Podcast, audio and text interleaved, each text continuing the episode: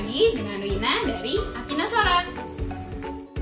Di video kali ini kita akan membahas tentang pola kalimat kadoka yang artinya ya atau tidak. Pola kalimatnya adalah kata kerja bentuk futsuke atau bentuk casual ditambah dengan kadoka. Contohnya, iku kadoka yang artinya pergi atau tidaknya. Nah, contoh kalimatnya 会社